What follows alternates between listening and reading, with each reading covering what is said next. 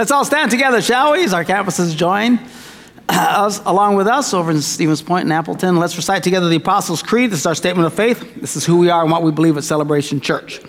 We believe in God, the Father Almighty, the creator of heaven and earth. We believe in Jesus Christ, his only Son, our Lord, who for us and for our salvation was conceived by the Holy Spirit, born of the Virgin Mary, suffered under Pontius Pilate, was crucified, died, and was buried. He descended to the dead, and on the third day he rose again. He ascended into heaven and is seated at the right hand of the Father. He will come again to judge the living and the dead, and his kingdom will have no end. We believe in the Holy Spirit, the holy Christian church, the fellowship of believers, the forgiveness of sins, the resurrection of the body, and the life everlasting. Amen. You may be seated. Good to have you with us. And again, greetings to everybody over at Stevens Point and Appleton this morning, worshiping along with us. Glad that you're part of our celebration church uh, this Sunday. Uh, just two quick reminders uh, for our uh, New Year's Eve bash. Make sure you get your tickets, $15 suggested donation, but it's just a suggestion. Uh, let us know if you're going to come and join with us. Now, I'm hearing from some of you geezers out there, some of you younger than I am. or, oh, it's going to be so late. Come on, you're not dead yet, for heaven's sakes. and, uh, and then remind you, uh, encourage you with your Advent giving. Okay, now, as I told you, above and beyond our normal expenses, our budget, we want to take extra money and give to uh, helping uh, poor people around the world, putting in wells in South uh, Central America, uh, helping Jimmy Bratcher. He does these, he goes into federal prisons every year around Christmas time and ministers to them. Uh, we want to help him with that, our, our, local food pantries and stuff like that in the different campuses. So, uh, and that's for what's above and beyond. Now, we haven't seen a real big imp- uptick this year. I just want to challenge you, uh, you know, to give sacrificially. That means ouch, okay? because of the sacrifice. I know we all think, well, the guy next to me will do it. Well, the guy next to you is a slacker. He ain't doing jack. All right? So, let's all do something. What you normally give, then give above and beyond. Give that extra whatever. And uh, so that you can bless other people, people you don't know. It's really giving. When you can give to help somebody where there's no win for you, let's face it, during Christmas, when you give, there's always still kind of a win for you, right? Look what I got them, you know, or they like me because I did. You know, at some point, there's still a personal rush from that. When you give and there's no payoff for you emotionally or any other way, that's some sacrificial giving. So let me encourage you to be as generous as you can. All right, this morning, part two of my series, Ho, Ho, Ho, Hoes of the Bible. Now, if you are visiting, Fear not. This is not a salacious message in any way, shape, or form. You do not hide, need to hide grandma or the children. Uh, we're, we're just talking about uh, some of the people in the Bible who were immoral people, many of them prostitutes, uh, and how they are such a part of literally even the Christmas story, which we'll get to in just a minute. But uh, the Christmas story is in of itself a story of redemption. And as we looked at last week, it's amazing how many of the major stories in the Bible, in the New Testament, uh, surrounding Jesus are those times that he stayed and ministered to and helped some of these people. One woman caught in the act of adultery, another woman, an immoral woman in the city, the woman at the well. These are some of the major stories of the Bible. All women that most of that culture would have had nothing to do with. Oh, she's a hoe. Who wants anything to do with her? But yet Jesus reached out to these people and ministered to them, forgave them, and is a great part of the Christian, central part of the Christian message. We read last week how the religious people of the day really didn't like Jesus because he would associate with these kinds of people, but Jesus didn't care. He came to seek and to save the lost, he said. Now, this morning I want to read to you from one of the most famous stories in the Old Testament of a prostitute by the name of Rahab. Now, let me give you the setting for this account. Uh, we know God has calls Moses to lead the children of Israel out of Egypt and into the promised land. It was a big deal. I don't know if you've seen the movie lately, but uh, they probably ruined the story. But anyway, but the real account was really rather dramatic. And God miraculously sets free these people. It's a huge group of people, probably numbering a million or into the millions. And they were all slaves, a slave class, and they come out of there and begin their own nation just like that. Moses gives them the Ten Commandments, gives them a structure to live by. Uh, God just hammered Pharaoh and stuff with these incredible miracles, and then finally they said, okay, you can go. Now, this was not done in a closet. All the people saw this. Nations around them saw what was going. This was a big stinking deal. If you were anywhere near surrounding Egypt, you know, Egypt in and of itself and all that huge of a country, I mean, everybody saw what was going on. And they were greatly impacted by it. And uh, they feared with great fear the Israelites who had such a God that would fight for them. And uh, they knew because they said they were going to, this, to the land of Canaan. Now, the people in Canaan were freaking out. These guys are going to come and, and, and wipe us off the face of the earth, which was part of the judgment of God because the people in Canaan were extraordinarily wicked, nasty place.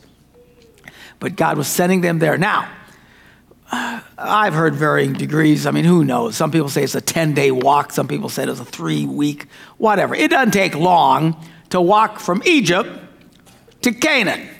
All right? Even if you give it a few months, it's still a relatively short trip, considering the logistics of moving such a huge group of people. But it took these guys 40 years to get there because they were so stubborn and they kept rebelling against God and doubting God and stuff. And one of the major things that was the thing that just pushed God to say, okay, none of you guys go in. You're all going to die off. The guy just waited until they all died off and then their kids went in. Is they were getting ready to go into the land of Canaan and they sent in some spies to spy out the land and they came back and said, oh, they're too big. We can't do it. We'll never make it. Oh, it's going to be horrible. It's going to be horrible. And God was so, after all the miracles God had done for them, they still wouldn't believe.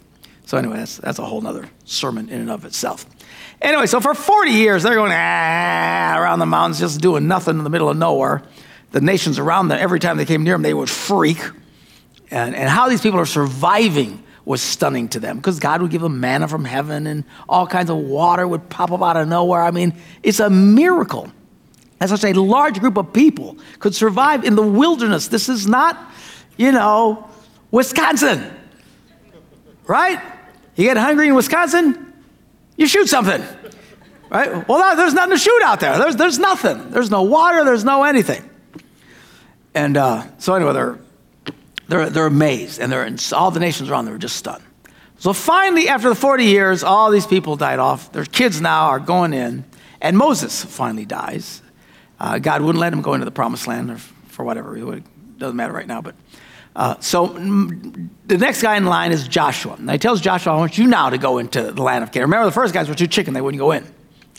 Well, so now Joshua comes and he's coming up to the land of Canaan. Well, they're still scared because, you know, if you're nervous and you're afraid, it has a lot to do with your performance. I mean, look at NFL games, right? These are evenly matched teams. Why is there always a home field advantage?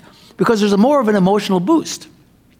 Whoever has a stronger emotional boost, seems to prevail. I'm hoping the Packers, everybody's got to, come through Green Bay through the playoffs. Why? They, hallelujah. That's God's will. But anyway, uh, because, because, because there's this emotional boost. I mean, everyone's, well, it's like that. It was very much like that during the time that we're talking about here. It wasn't like they had guns. Guns are a great equalizer. A great big guy or a little scrawny guy, they are equal with a gun. In fact, the scrawny guy, if he's a better shot, he'll take out the bigger guy, he's a bigger target. All right? But back in this day, size is big. I mean, these guys are mad. Whoever was the bigger guy, the bigger club, they would always prevail. And these people in the land of Canaan were very big.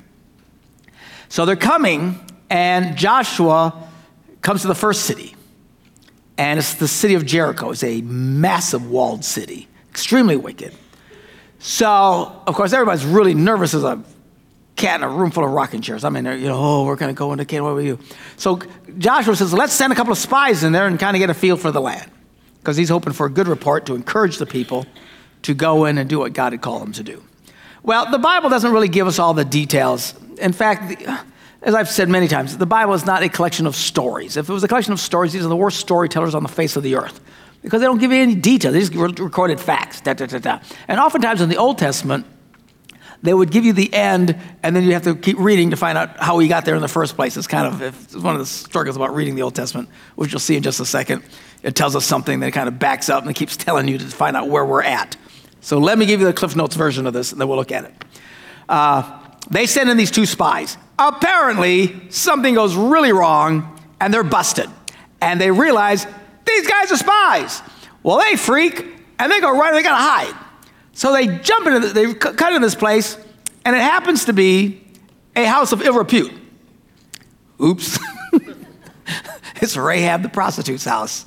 And I'm sure they didn't know what was going in there. So they go in there, and all of a sudden they're there with this lady, and they must have, they, they, they bargained with this lady hide us and uh, protect us. And, uh, and that's exactly what she did. So let's, let's pick it up in Joshua, the second chapter. Then Joshua, son of Nun, not the son of a nun, which would be wrong because nuns don't have sons. But uh, I don't know. So anyway, the guy's name was Nun. That's Joshua's son. Son of Nun secretly sent two spies from Shittim. So he says, Go look over the land, especially Jericho. They got to check out Jericho. So they went in and entered the house of a prostitute named Rahab and stayed there. Why did he say again? They tell you that and then they more details. They find out how he got there. Here we go. The king of Jericho was told, Look, some of the Israelites have come here to spy out the land. So the king of eh, Jericho sent this message to Rahab. So again, someone saw them going in there, reported. So they sent to Rahab, say, Hey, listen, bring out those men that came to you uh, and entered your house because they've come here to spy out the land. But the woman had taken the two men and hidden them. And she said, Yeah, they came to me. I didn't know they were, where they were from. At dusk, when it was time to close the city gates, they left. I don't know where they went. Go after them quick. You might catch up with them. Well, she's lying. Uh, because what she had done, she had taken them quickly, uh, or, or, or, she had taken them uh, up to the roof and hidden them under stalks of flax that she had laid out in the roof. Do you see how this works? They give you kind of where everything is, and they keep telling you the story, and you find out more details. It's kind of backwards storytelling, anyway. It's, they're not telling stories, just the way they talked. So, anyway, so the men set out in pursuit for the spies. They're going to go find them on the road that leads to the fords of the Jordan. As soon as the pursuers leave, had gone out, the gates of the city are shut. Now, before the spies lay down for the night, she went up on the roof and said to them, I know the Lord has given you this land, and that a great fear of you has fallen on us, so that all who live in this country are melting in fear because of you. That's what they wanted to hear. And I'm sure they heard other details too. Rahab, I'm sure, was privy of hearing all kinds of information from the men that came into her place. She said, We've heard how the Lord dried up the water of the Red Sea for you, and how you came out of Egypt, and what you did to Sihon and Og, the two kings of the Amorites east of the Jordan, whom you completely destroyed. When we heard of it, our hearts melted in fear, and everyone's courage failed because of you. For the Lord your God is God in heaven above and on earth below. Now then, please swear to me by the Lord. This is Rahab still negotiating with these guys. Swear to me by the Lord that you show kindness to my family because I have shown kindness to you. Give me a sure sign that you will spare the lives of my father, my mother, my brothers, my sisters, all who belong to them, and you'll save us from death. Well, the guy said, Okay, our lives for your lives. If you don't tell them what we're doing, we will treat you kindly and faithfully when the Lord gives us the land. So, this is the negotiations that they had, and eventually that's why they ran into the house, and that's how they found this lady and all this, whatever. So, this is the deal. So, verse 15, so she let them down by a rope through the window. For she, her, uh, the house she lived in was part of the city wall. It was a massive city wall. Uh, there's some reports, some archaeologists believe that the wall was so thick they'd actually have chariot races on top. I mean, it's a massive wall. And she, her house was built into this wall. So the massive, the city gates were closed and stuff like that. But she get, takes a rope and she lets these guys out uh, so they could get away. And uh, um, so she said to them, Go to the hills. So these guys looking for you won't be able to find you. Hide yourselves there for three days until they return, and then you can go on your way. Now the men had said to her, uh, Now this oath you made us swear will not be binding on us unless, and they gave them conditions. Remember, we talked about conditions. There's always conditions. Unless when we enter the land, you tie the scarlet cord. So he gives them a cord. I don't know what it looked like. I don't know if it was a rope. I don't know what they, anyway, there's just a scarlet cord. Uh, and put this in the window through which apparently was something that enough that people would see it and recognize it.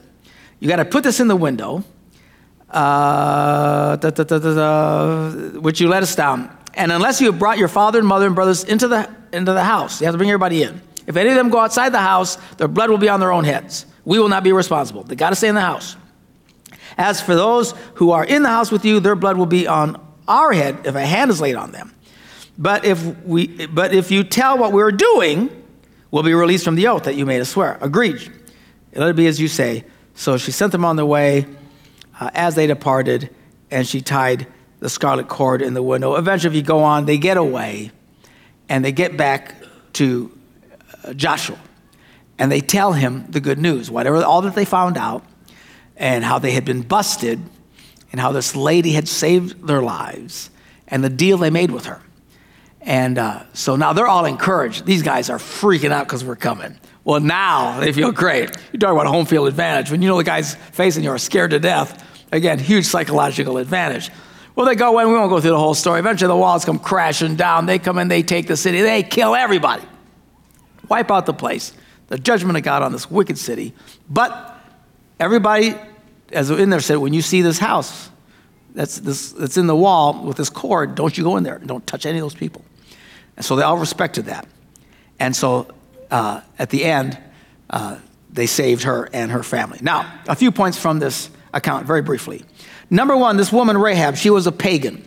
Spiritually, Rahab was not an ideal uh, circumstance to come to faith in God. She was a citizen of a wicked city that was under God's condemnation. She was part of a corrupt, depraved pagan culture.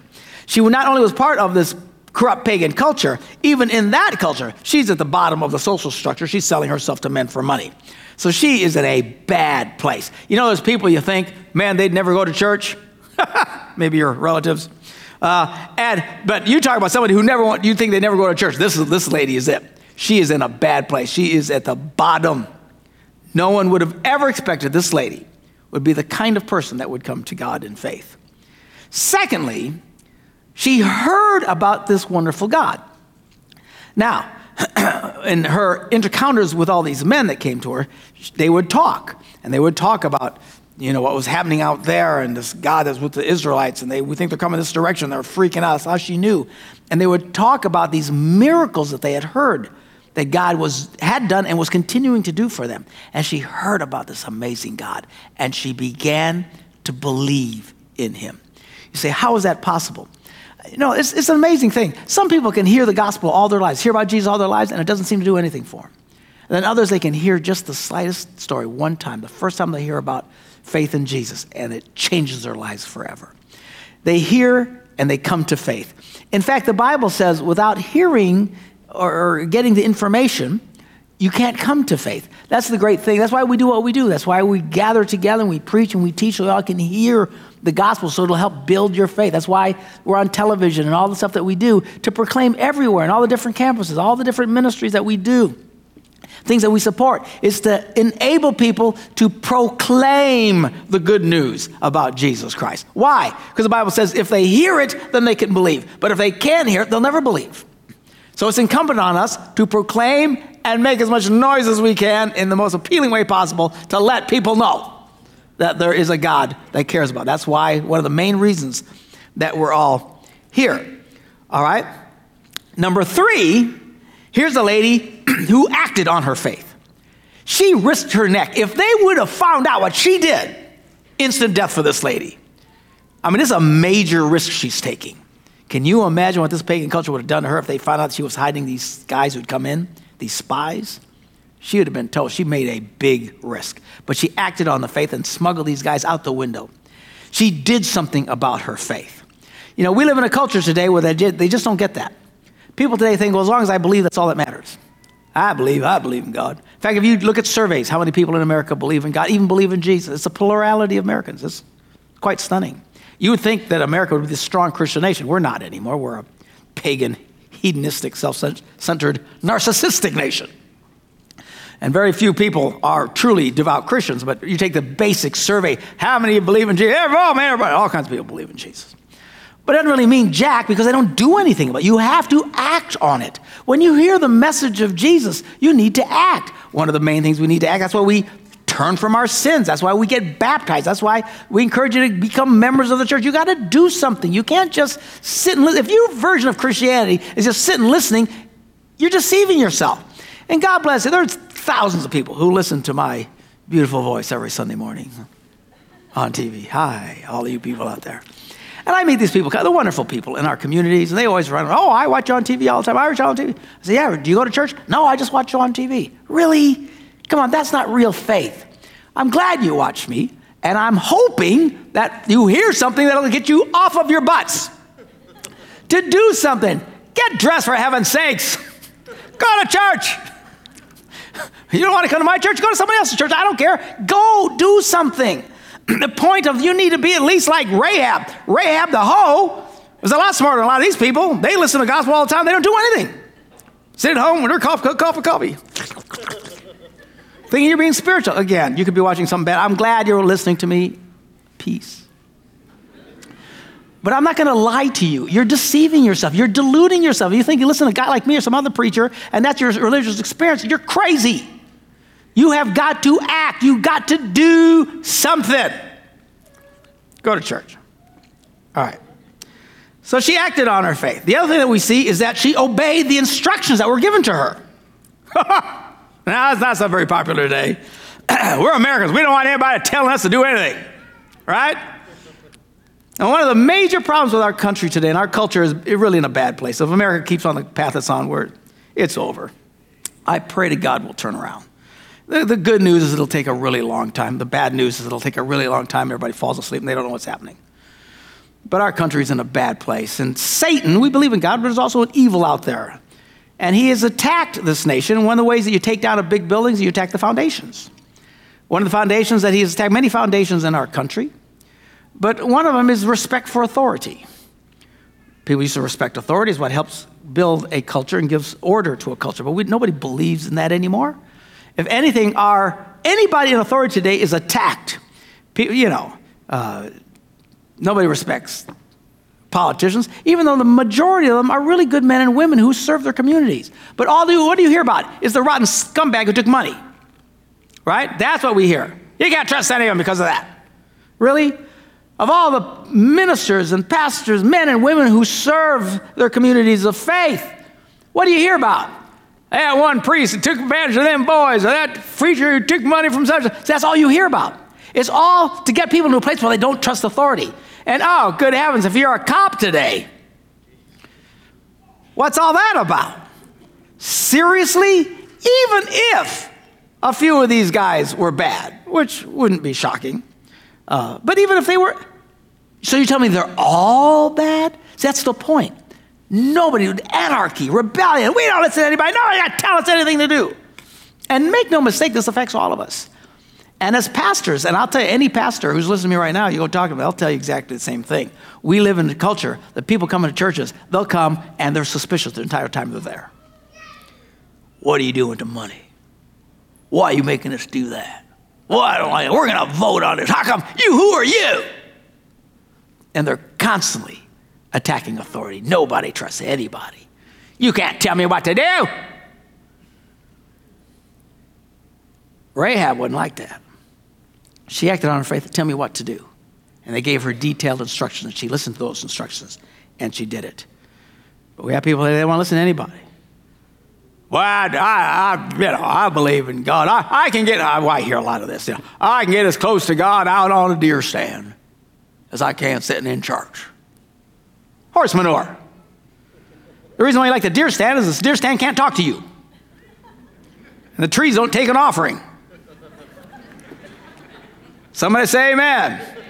And the deer aren't asking you to get volunteered and help in some area. It's easy to get close to God out there. That's a very convenient God. He don't ask nothing of me. I just sit out there and chill. You call it getting close to God, you're delusional.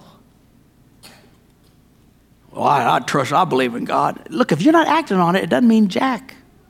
It even teaches in the New Testament. James wrote this in the New Testament. He says, What good is it, my brothers and sisters, if someone claims they have faith but doesn't do jack? Which is what has no deeds means. Modern translations on the fly. Can such a faith save him? It's a rhetorical question. The answer is no. He's asking an absurd question. Can you get saved if you don't do nothing? No. Suppose a brother or sister, Bob here, he got nothing. No clothes, no food. He's just a poor guy in bad. And one of us comes to him and says, You know, brother, go in peace. Keep warm and well fed. We're praying for you, brother. We're really praying. We're agreeing together. We're behind you. We're so far behind you you can't see us. But we're really behind you. But does nothing about it, what good is it? It's not good at all. There's a lot of people. they will hear about someone in, in need and say, Oh, well, we'll, we'll really pray for you. The Bible says if you can do something about that, but you don't do anything, your prayers don't mean jack. In the same way, faith by itself, if it's not accompanied by action, is dead. Someone will say, Well, you have faith, I have deeds. He says, Show me your faith without your deeds. I'll show you my faith by what I do. You believe in there's a God. Good! Exclamation point. He's being sarcastic. What he's saying is, whoopie stinking do. Even the demons believe that. The devil believes in Jesus. How's that working out for him? You know, I believe in Jesus. I believe.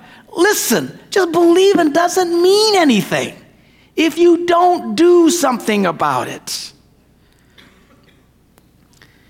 You foolish person, what evidence? Do you want evidence that faith without deeds is dead? Was not our father Abraham considered righteous for what he did when he offered his son Isaac on the altar? Do you see that his faith and his actions were working together, and his faith was made complete by what he did? And the scripture was fulfilled that says, Abraham believed God, and it was credited to him as righteousness, and he was called God's friend. You see that a person is considered righteous by what they do, not just by, by faith alone. In the same way, was not even Rahab the prostitute considered righteous for what she did. They were still talking about it here. It's been two, 3,000 years since this happened, and James is still talking about this lady. What she did was a big deal for this nation. At that time, it was a critical moment. And that's why they considered her righteous, because of what she did. Not just because of what she felt, not just because of what she thought but what she did actions. Finally, she stayed in a place of safety. They told her, okay, here's the deal. She acted on it, she protected them, get, got them out of there. She followed the instructions. You got to hang the scarlet cord and stuff like that. Don't leave the house. You stay inside. Everybody you want to survive needs to stay in a place of safety. If this is an absolute picture of what the Christian experience is like. You hear, you come to faith, you have to act on that faith. That's why you get baptized, you repent of your sins, all these things, things that you want to do. And that's amazing. You know how many people, some of you listen to me right now, since you've come to faith, you haven't been baptized. You don't want to get baptized. Why? Because you don't want to get your hair wet. I know you. I love you, but I know you. Seriously? I don't want to do nothing. You've got to act on it. And then you have to listen to instruction, which is hard for people because we don't want to trust anybody. And you need to stay part of a Christian community. That's why it's important to be in a church. That's why it's so convenient to watch us on TV, watch us on the internet. Don't have to be at church. The beauty of internet or television, you don't have to listen to anybody. Nobody tells you anything. Nobody asks you for anything. You don't have to sit next to someone who's got BO. It's a great gig. We smell nice here. Most of us. He stayed in that place of safety. Jesus said, I will build my church, and the gates of hell will not prevail against it. At some point, you need to come, be part of something bigger than you, and actually, yes, listen to some other people, listen to one another, take instruction, volunteer, give money, serve, do all the things that's required. That's when you know you get this. That's when it's real. If you're not doing that, I would challenge you, you're not really living out your Christianity. Particularly those of you just sit and watch us on television. That's not Christianity. You need to do something. One of the things you can do is get off your butt and actually come to church. That's an act. All these people here this morning, they're acting on their faith. When they're here and participating and singing and giving, all of, they're acting on their faith. They're not earning their way to God. There's people who come to church, they're going to try and earn their way to God by doing all those things. They got it backwards. You can't earn your way to God. But once you come to God, one of the signs of truly following God is the actions that come with it. So this is this lady, this incredible lady. Now, so they come in, they wipe out this place, they have this great victory. They're on their way to taking over the, the promised land. Uh, but I want to give a little epilogue here because this is a part of the story that's often overlooked. It, it didn't end here for Rahab. Most people just end, they think that was it. She saved everybody, nice lady, and, and they go on. But the Bible keeps talking about her in little obscure spots. What happens is her life changes dramatically. Rahab was no longer viewed as an unclean prostitute.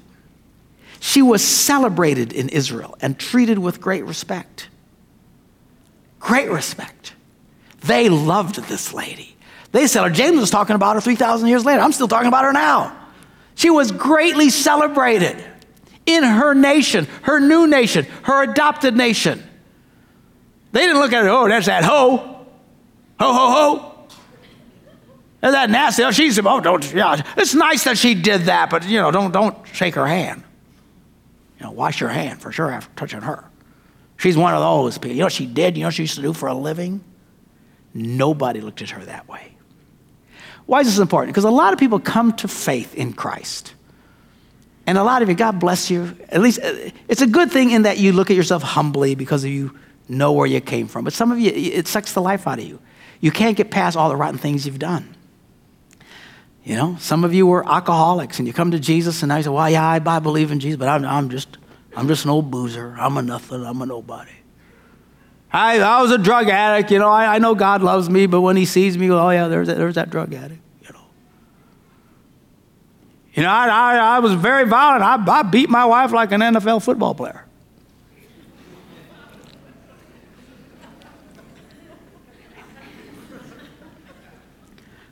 Sure, I, you know, i feel really bad about it, but I, I'm, I'm a nobody. I'm a nothing.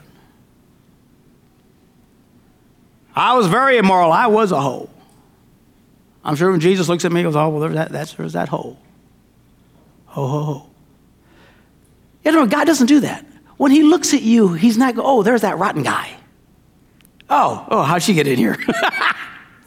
there's that girl. She's been married 27 times.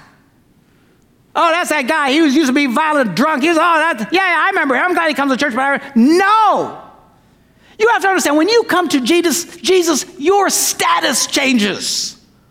When Rahab came and did what she did, her status changed. She had a massive reset in her life. She was treated with great respect. And then one day, this young man, Salmon, sees Rahab and comes to her and says, Would you, would you marry me?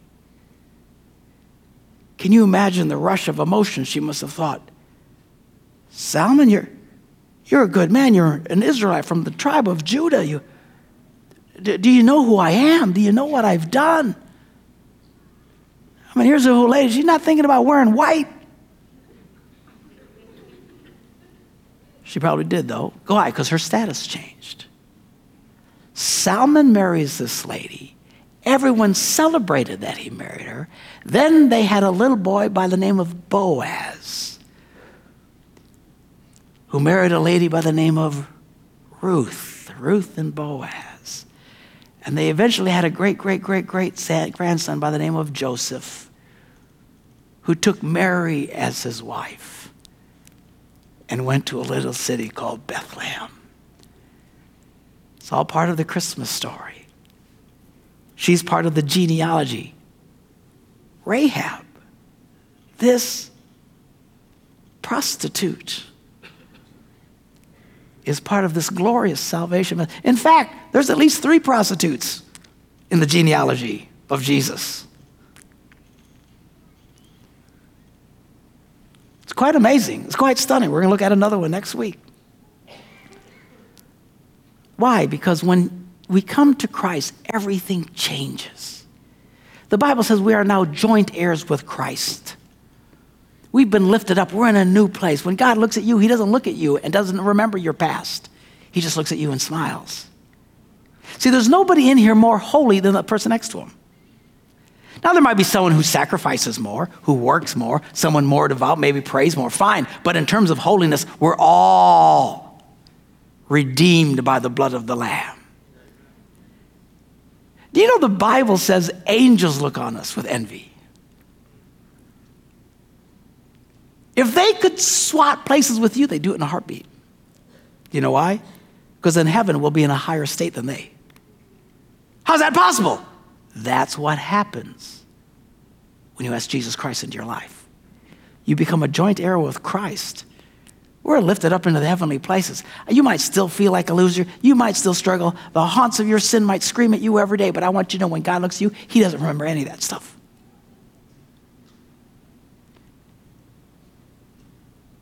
To you, you're part of the beloved, glorious family of God that's been redeemed by the blood of Jesus. Have you made mistakes? Sure, we've all made mistakes, some worse than others. But when you come to Jesus and you ask Him for forgiveness, you ask Him into your life, not only are your sins forgiven, your status changes. And you are now a joint heir with Christ. It's a glorious story. Let's pray. Father, we thank you for your word and for your truth. Lord, help us, Lord, this morning, some who still struggle with their pasts and feel bad for their mistakes, and maybe some still living with the consequences of their mistakes. I understand that. But Lord, open their eyes this morning. Help them see what you see when you look at them. You don't view us in terms of our sins anymore. You love us incredibly. And Lord, anybody who's listening to me right now, here in this church, online, on television, who've maybe never truly surrendered their lives to Christ, I pray this morning that you'd help them to, to totally and completely let go and to let God and to truly believe and to act upon that belief so that we can experience this glorious redemption, this redemption that we celebrate in the Christmas story. In Jesus' name we pray. And everybody said, Amen. Have a great day. God bless you.